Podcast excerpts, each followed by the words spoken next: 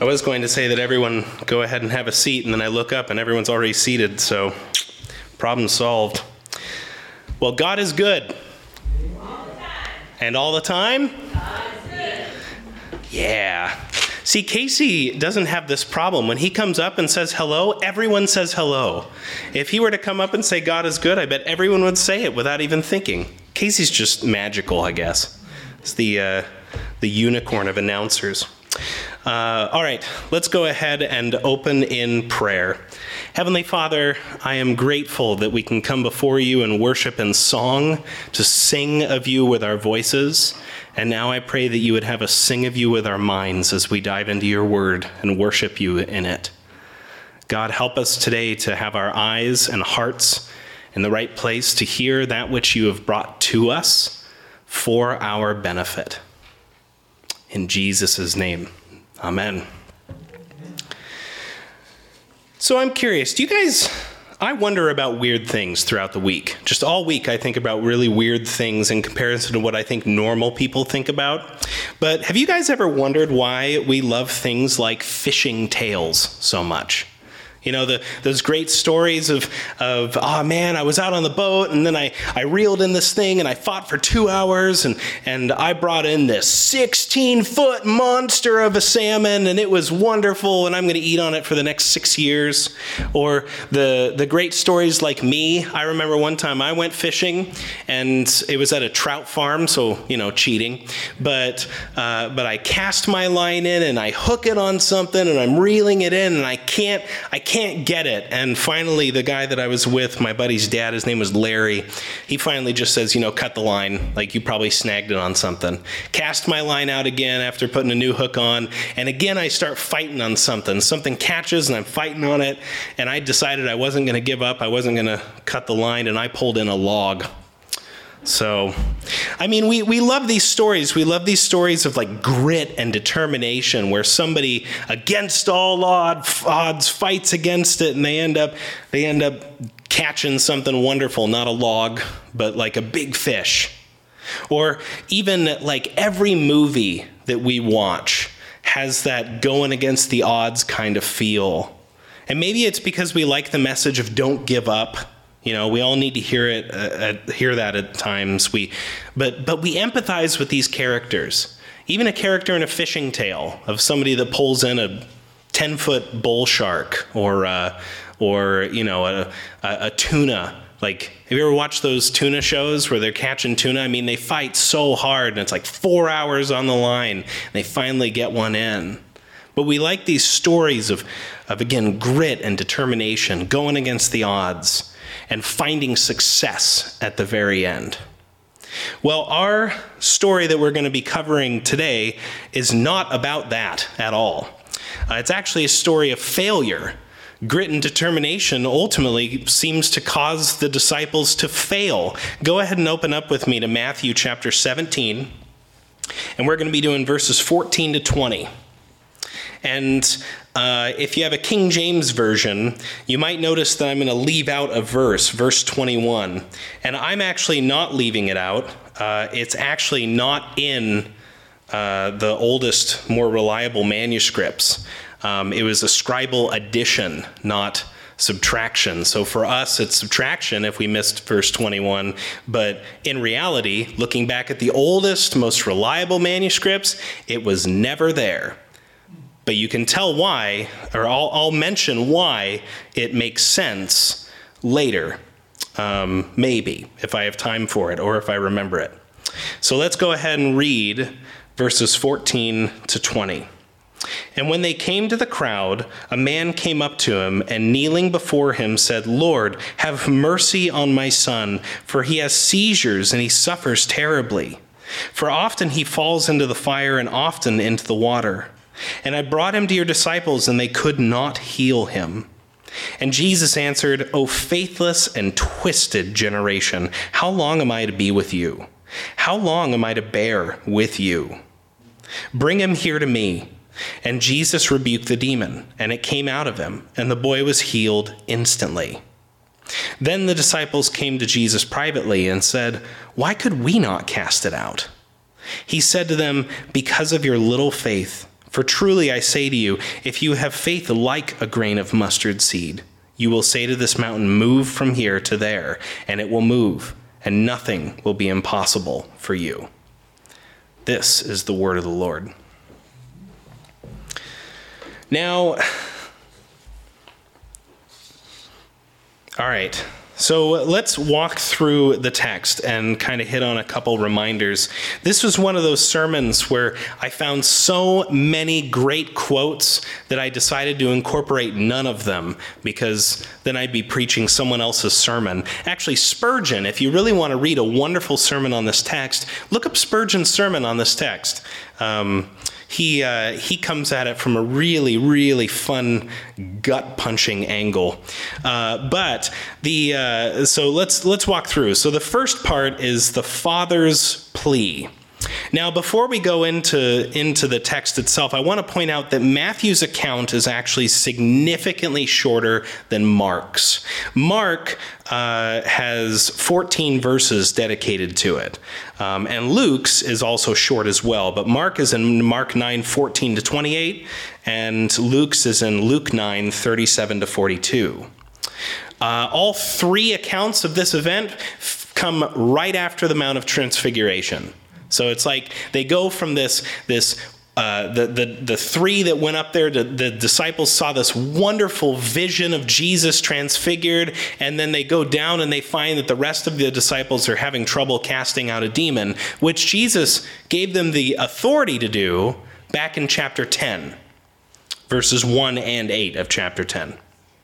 But each gospel has not a different perspective, but a different thrust on what's happening in the story. Mark records uh, the primary focus on the Father and his unbelief. He's got that famous cry of, of, of uh, if, you know, if you're able to cast it out, and Jesus says, if I'm able. And then he goes, Lord, I believe, help my unbelief. So Mark really focuses predominantly on the Father. Luke focuses more on the amazement of the crowd. His final verse in forty-two says that they were astonished or amazed or fearful or reverent, depending on your translation of the word, at what Jesus did in casting out the demon. Because again, the disciples weren't able. So Matthew, however, focuses on the disciples. He focuses on the problem that the apostles had and the reason that they were not able to cast it out. So, but I, I don't want to move past the desperate plea of the Father. I, I, I want us to notice what this shows. Because uh, the, the Father's desperate to make his son whole. Let's go ahead and, and, and remind ourselves what's happening here. This is not just epilepsy, right? This is not just a physical ailment, but this poor kid seems to frequently uh, seize up or, or, or straighten up and then be cast by this demonic influence into fire and into water. Perhaps he's disfigured from the amount of times that he's touched the flame. Perhaps he's got nicks and cuts and bruises and broken bones from being cast into rivers or shallow water. But this child has something wrong. I mean, by all uh, by all accounts, if we were to look at this kid, we would probably think, man, he's suicidal. But the Father knows something's up, that this is not his kid, that something is wrong. And so he goes to Jesus desperate, desperate to make his child whole. And a loving father will stop at nothing until his kid is taken care of to the best of his ability. Nowadays, we call that advocating for your kid, right? You, you take him to the doctor and the doctor goes, well, they're just fine. And you're like, nah, man, he's jumping into fire. There's something wrong. A good father looks at his children and wants to wants to give everything of himself in order to make sure that they're loved and cared for. Bad fathers are those who, in their annoyance and frustration maybe, give up on their kids and decide that the obstacles of parenting are just not worth enduring. And I say that hoping that that's nobody in this room, but I have I have a special place in the back of my mind for dads that give up on their kids and just say, yeah, you know what? You're just not worth it. So this kid in this story is suffering from something awful. The uh, the the King James, I think it is, says that he has lunacy, or he's a lunatic. Um, the the the the problem is that that's not an accurate. I mean, it's an accurate translation to the Greek. The Greek means that he has like a lunar problem, um, because.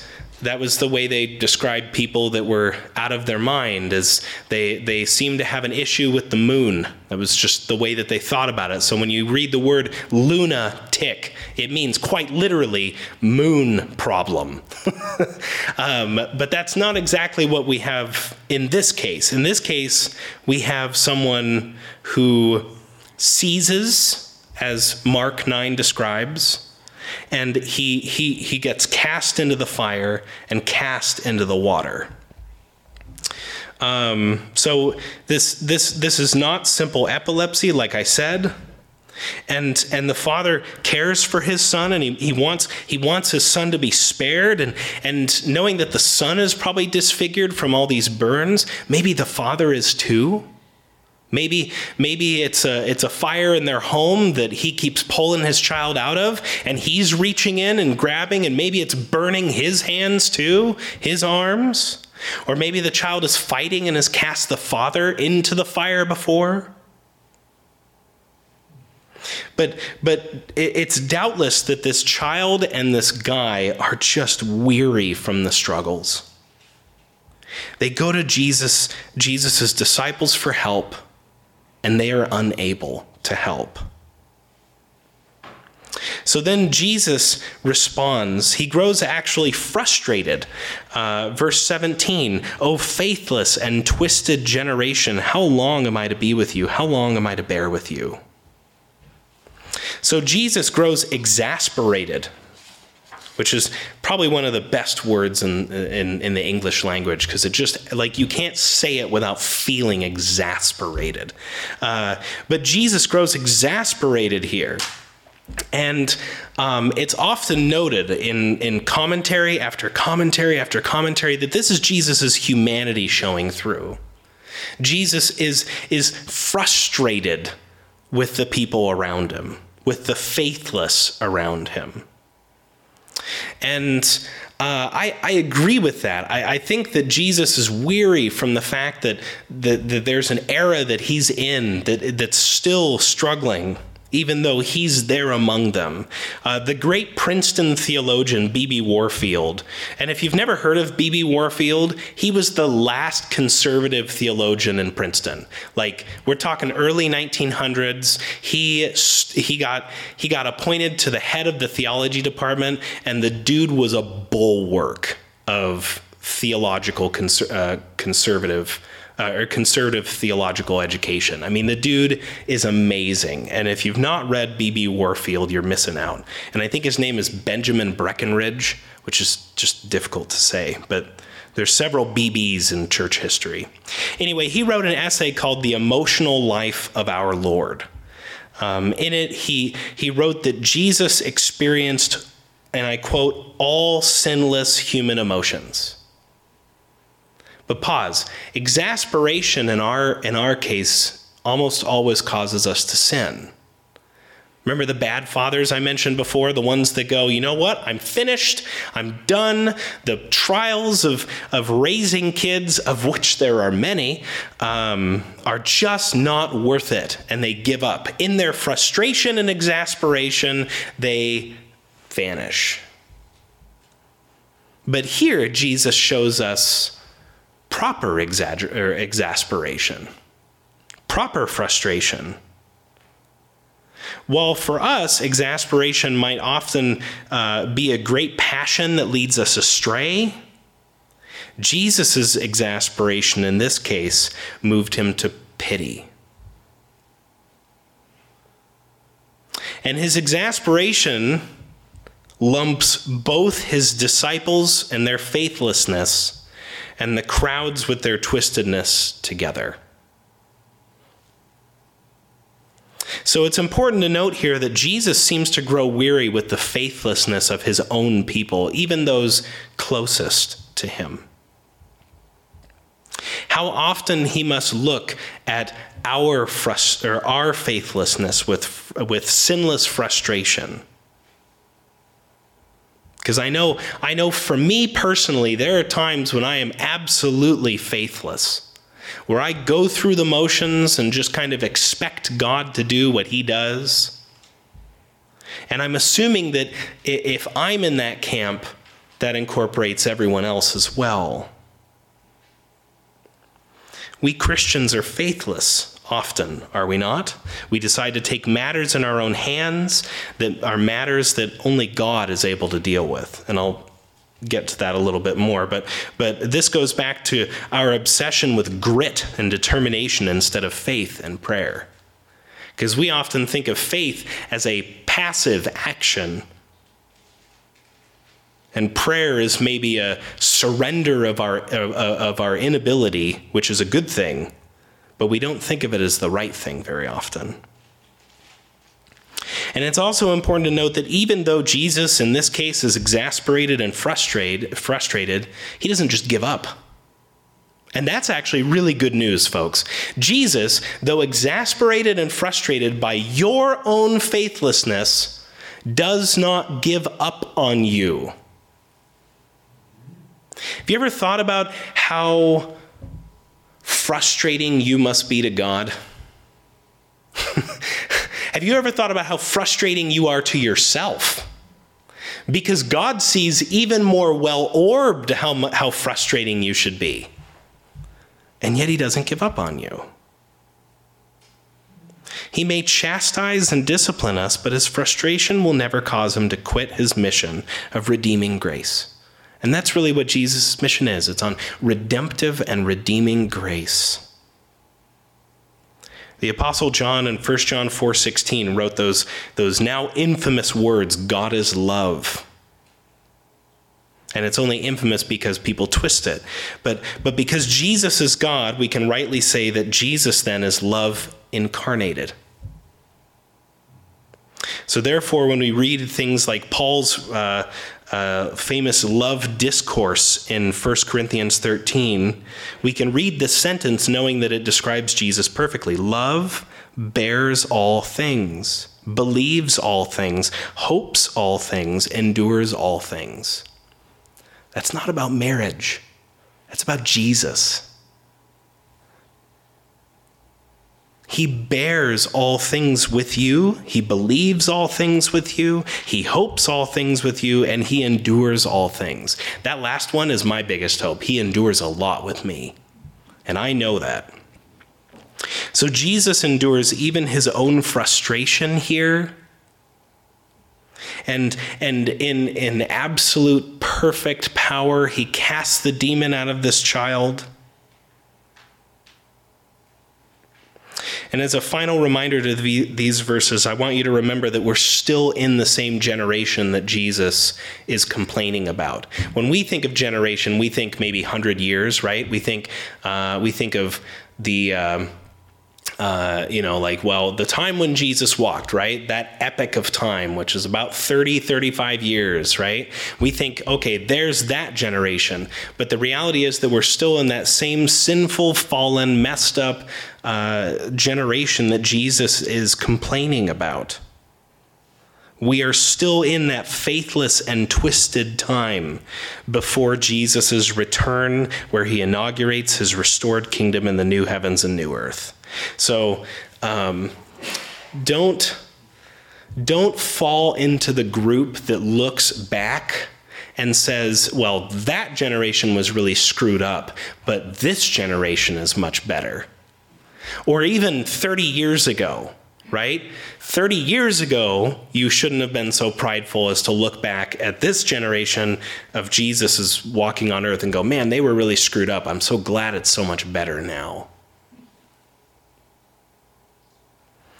So Jesus, Jesus then rebukes the demon in verse eighteen.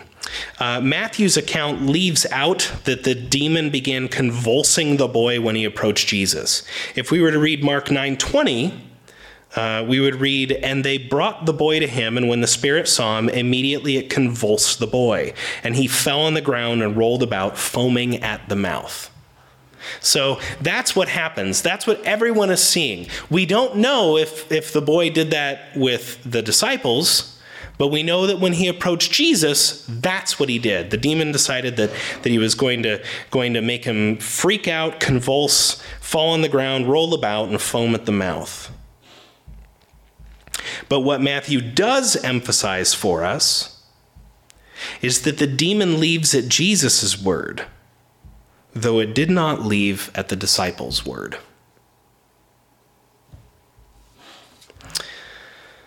Now, um, that's really the primary tension, right? That's the crux in Matthew's retelling. Um, so what exactly was the disciples' issue? Why could they not cast it out? Well, it's because they had little faith. Um, the, the word here, now Jesus is actually referred to his apostles, "O you of little faith," right? But the sentence in that is, is essentially, "O you little faithers," right? He said that before, but that's not the same word here. The word here seems to imply an ineffectual faith, not small as in size, but small as in strength. Like, look, I mean, if you look at me, you might think I could bench press a cow, right? I'm pretty big. If somebody just looks at my weight uh, on a sheet, they just they might go, "Wow, that guy's probably pretty strong, under six foot and that heavy." Uh, but then when they see me, they realize that I actually have little strength for my size. That's kind of what Jesus means here. He means little in terms of strength or force or effect, not in terms of size.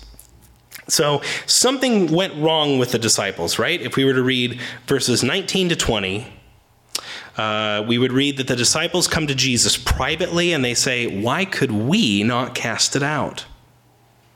And then Jesus replies to them, "Because of your little faith. For truly I say to you," and he goes on. Matthew doesn't tell us what happened. Matthew doesn't define for us little faith. And I think he doesn't do it because it because Jesus didn't. Jesus wants that open. What does little faith look like? Well, maybe it looks like the nine disciples being upset that they were left behind and they're jealous of Peter, James, and John. Maybe they were indignant sitting down there, grumbling to themselves and and and frustrated. Well, why do they get to do it and we have to stay down here? And then maybe the crowd comes up to them and they're like, "Oh, come on, I don't want this." Or or maybe maybe they weren't actually upset that they got to go, but maybe they wanted a break and they just wanted to be left alone, and and here comes the crowd. Or maybe they were they had grown self-confident and they were like, "Yeah, here comes the crowd. Us nine can take care of it. We don't need those guys, do we? No, we can do this on our own." Matthew doesn't tell us what the problem was. We just know that they were not acting in r- true, effectual faith. We know that they were hindered because of their lack of effectual faith. Now, I want to put in a, a side note here that true faith necessitates action.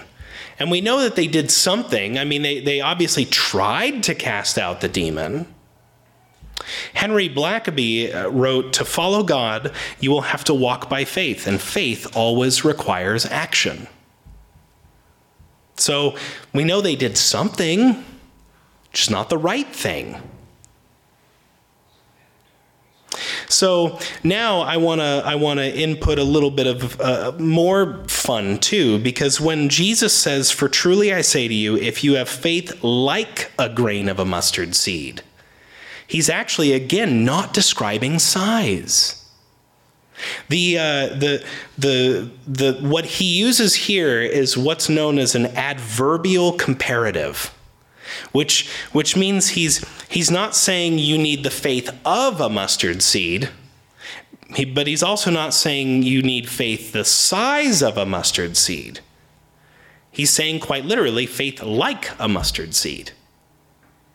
Now, if you know uh, English grammar rules, you know that a simile uses like or as, right? Trying to compare in a similar fashion, right? If, if I were to say that uh, my dog is like a horse, right? I'm trying to compare it, right? Um, actually, she bounds like a rabbit, so I can't really say that accurately. But, but, but if I were to say it, you know, she she's fast like a horse, right?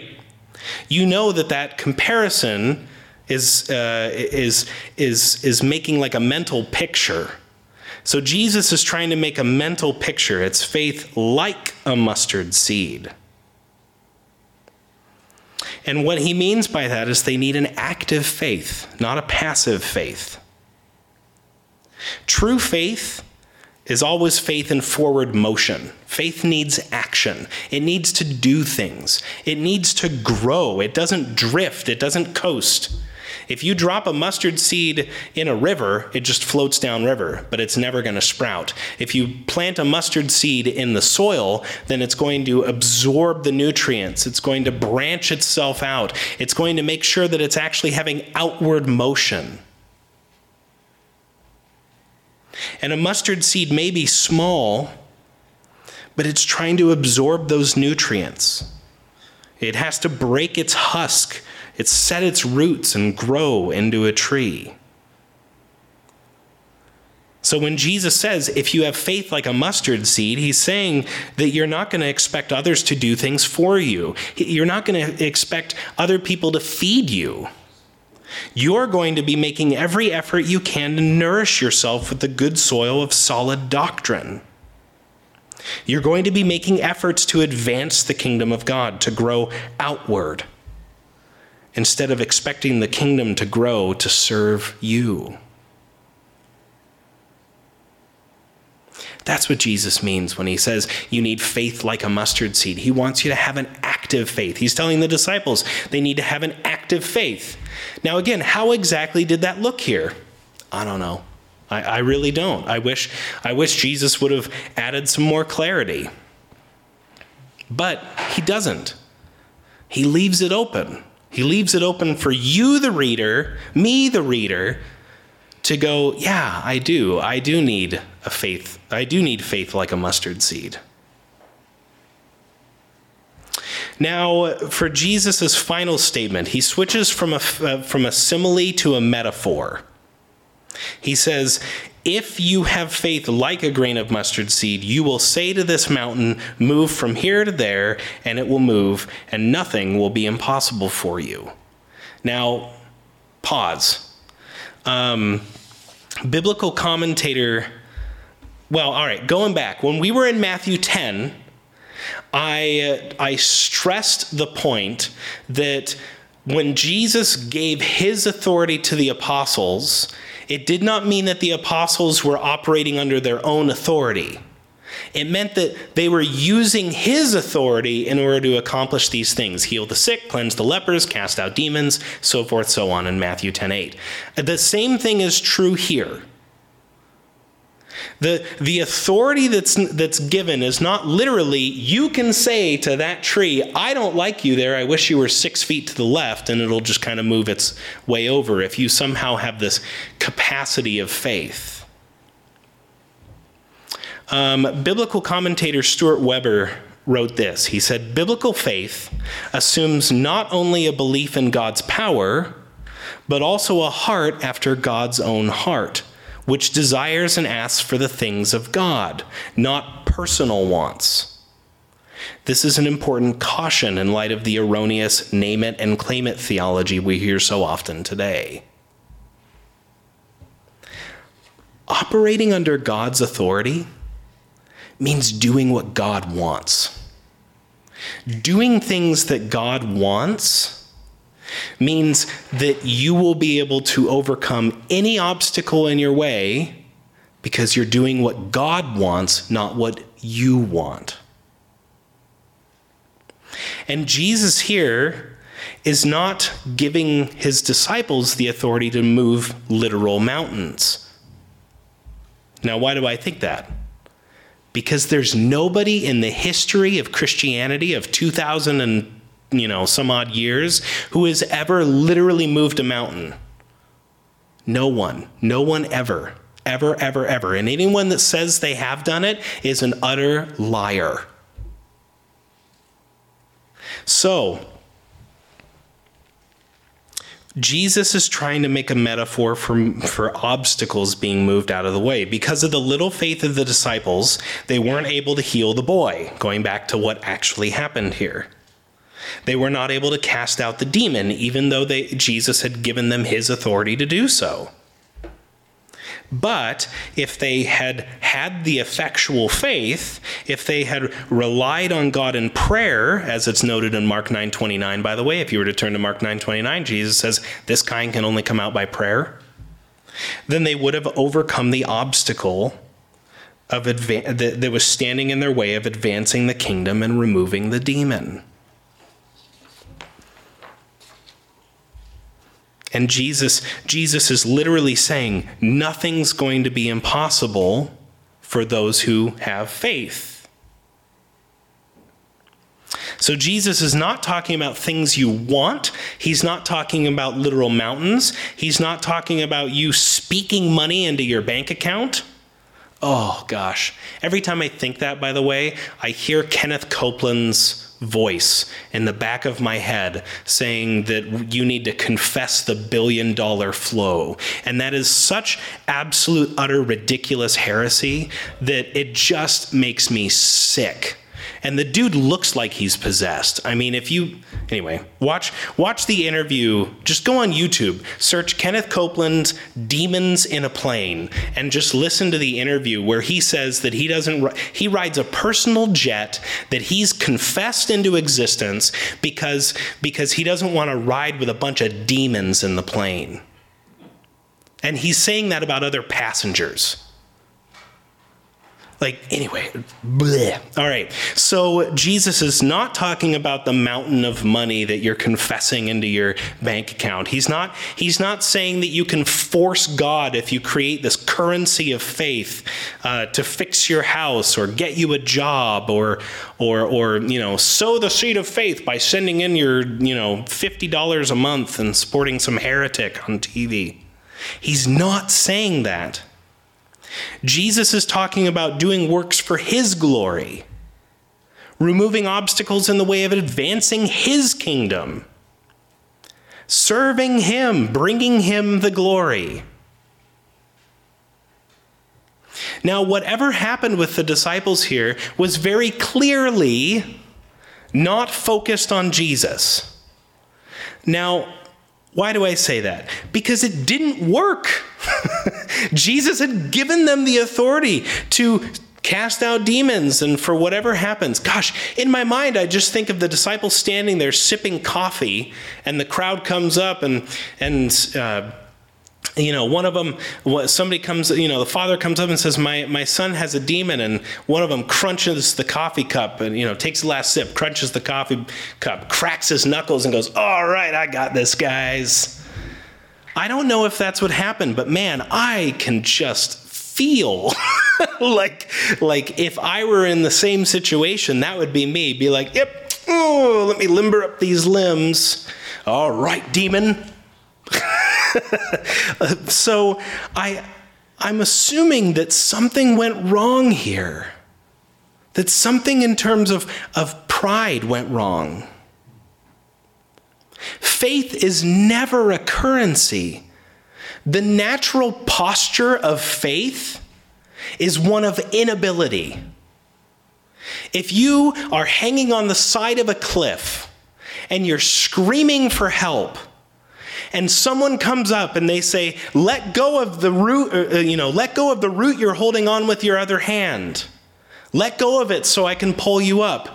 True faith in that instant, instance lets go of the root and lets the person pull you up, having full confidence and assurance that they are more able to help you than you are able to help yourself. Faith is never about me manufacturing some sort of, of, of pretend trust. When somebody tells you to just have faith, they're telling you to get out of yourself and look in someone else. Faith is never about your ability. So when Jesus says they couldn't cast out the demon because of their little faith, they didn't trust God. I don't know what they trusted, but they didn't trust God. Now, for some personal applications from this text, I'm going to work backwards a little bit. Um, I have I have two. Um, number one, and I'm going to paraphrase Mark Clifton. Mark Clifton is the senior director of replanting of N A M. Um, he he has this thing that he says. He has this Mondays with Mark, if you watch it on Facebook, where he he says this same sentence over and over again, trying to beat it into people's heads. He says, God is not obligated to fund your plans for, for his church, but he he will fund his plans for your church. And so I'm going to paraphrase that. Um, actually, I'm stealing it from one of the commentaries, but I'm paraphrasing it because I know Mark's statement a little bit more. But uh, God is not obligated to accomplish your plans, but he will accomplish his plans. For those who trust in the Lord, there is no obstacle that's going to stand in the way of of of, the, uh, of accomplishing his plans. Nothing. Not mountains. Not resources, not lack of people. God will do as he sees fit in order to do exactly what he intends to fit. So where are you faithless in your life? Where are you having little faith where you ought to have much faith? Where are you relying on your own strength and ability when, when, when instead you should be relying on God? Where are you being prayerless where you ought to be prayerful? God will accomplish his plans, not your plans. So lay aside your burdens of sin and pride and set your heart on what he intends to accomplish. And that takes a lot of humility. It really does. Uh, at the great, uh, at the end of the great hall of faith of Hebrews eleven, the author of Hebrews writes two verses, and it's the introduction to chapter twelve. He says, "Therefore, since we are surrounded by so great a cloud of witnesses, let us also lay aside every weight and sin which clings so closely. And let us run with endurance the race that is set before us, looking to Jesus, the founder and perfecter of our faith, who for the joy that was set before him, endured the cross, despising the shame, and is seated at the right hand of the throne of God." If we truly believe that Christ will accomplish his plans, we won't be hindered by any obstacle, whether suffering or shame, but we'll watch those obstacles move out of the way in order to glorify God. Now, like I said, verse twenty-one is a scribal addition. It's overwhelmingly true. I, I mean, anybody with even a mild background in historical documents can't find any uh, any um, existence of um, of uh, verse twenty-one until about the same time as the Latin Vulgate, which would be about twelve hundred. So a thousand years, let's say, after Jesus is when verse twenty-one exists. So e- even though it's overwhelmingly true that verse twenty-one doesn't exist, I can see why a scribe added verse twenty-one. Because, because you, you read in it so very clearly This this statement that the this kind will never come out except by prayer and fasting. What's the natural posture of prayer? Submission, inability, relying on the one who's able. What's the what's the result of fasting? Remembering how unable you are and how much you need sustenance from something else in order to survive. It is not up to us to accomplish God's plans through grit and determination. You don't do it of your own will. It's up to us to be faithful, serving our King and his plans. Now, the second application I've already said, but I'm going to go through it quickly. Though God grows frustrated by your faithlessness, he does not abandon you. Like in this story, Jesus pities us just like he pitied the boy. He looks on us with compassion, just like he looked on this boy with compassion. Even though you are guaranteedly receiving chastisement from the Lord, or you're frustrated with your own ineffectual faith, or you're growing stagnant, or you feel hindered, Jesus doesn't abandon you. That's good news. Really good news. John MacArthur once said, if you could lose your salvation, you would. And it's so true. If I could, if I could fall out of my salvation or frustrate Jesus enough that he goes, and you're done, I would have done it probably day one of being a Christian and every day since then. Jesus does not cast you out because of your inability, but instead your inability is what has him draw close to you, to have him chastise you. Imagine how the apostles felt when Jesus says, "You faithless and twisted generation, how long am I to put up with you?"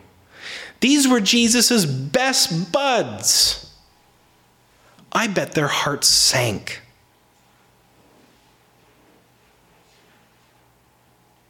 So often the most faithful Christians I know question their own salvation.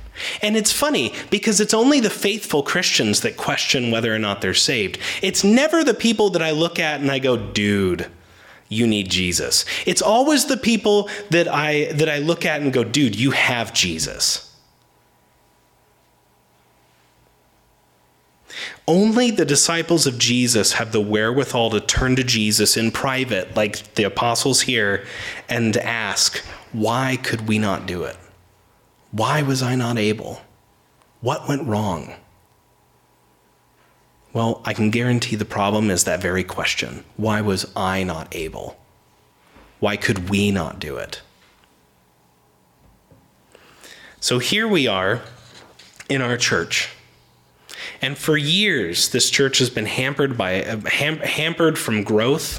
For years, problems have arisen. For years, the roof leaks. For years, electrical circuits die. For years, uh, heaters catch fire.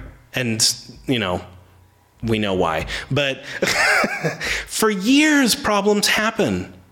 And only the faithful turn to God and say, why have we not grown? Why have we been hindered? Why are these problems happening? Only the faithful are the ones that receive the rebuke from God because of your little faith. So I want us to take that. I want us to think on that. And even me, I've been here a year and a half. I'm not just blaming everyone else. The, the, the reason that we are hindered is because of us. The reason that you are hindered from growing in the Lord is because of you. The reason I'm hindered from growing in the Lord is because of me, because of my little faith, because of your little faith. So let's not pretend like it's our grit and determination or somehow us grabbing our own bootstraps. Have you ever thought about that phrase, somebody picking themselves up by their bootstraps? That just makes them fall over. If somebody really tries to bend over and pick themselves up with their bootstraps, they're just going to fall backwards on their bums. Abby, I said bum. Sorry. Uh, It's not by our own grit and determination that we're going to see growth. It's going to be by the Lord and his, his goodness of advancing his own kingdom. In every failure in the story of God's people, God's people should look back, ask privately of the Lord, why did we not succeed? We are not perfect. So therefore, we need to rely on a perfect Savior in order to see success in anything. And he does not abandon us. Let's pray.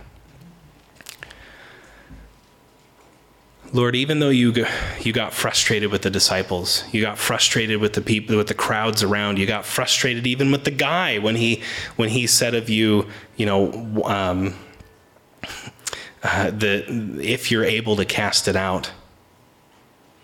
Lord, even though you're frustrated, you still pitied them, and you still acted, and you rebuked your disciples. So therefore, Lord, let us hear that rebuke in our own hearts, in our own minds, in our own souls, and remember that in every circumstance, faith necessitates action, and faith necessitates humility, self-examination, rooting the sin out of ourselves that we can see. So God, let us see our sin. Let us see our sins of little faith, and respond in repentance. In Jesus' name, amen. Regardless of your own faithlessness, turn to the one who's full of faithfulness this week. Go in peace, saints.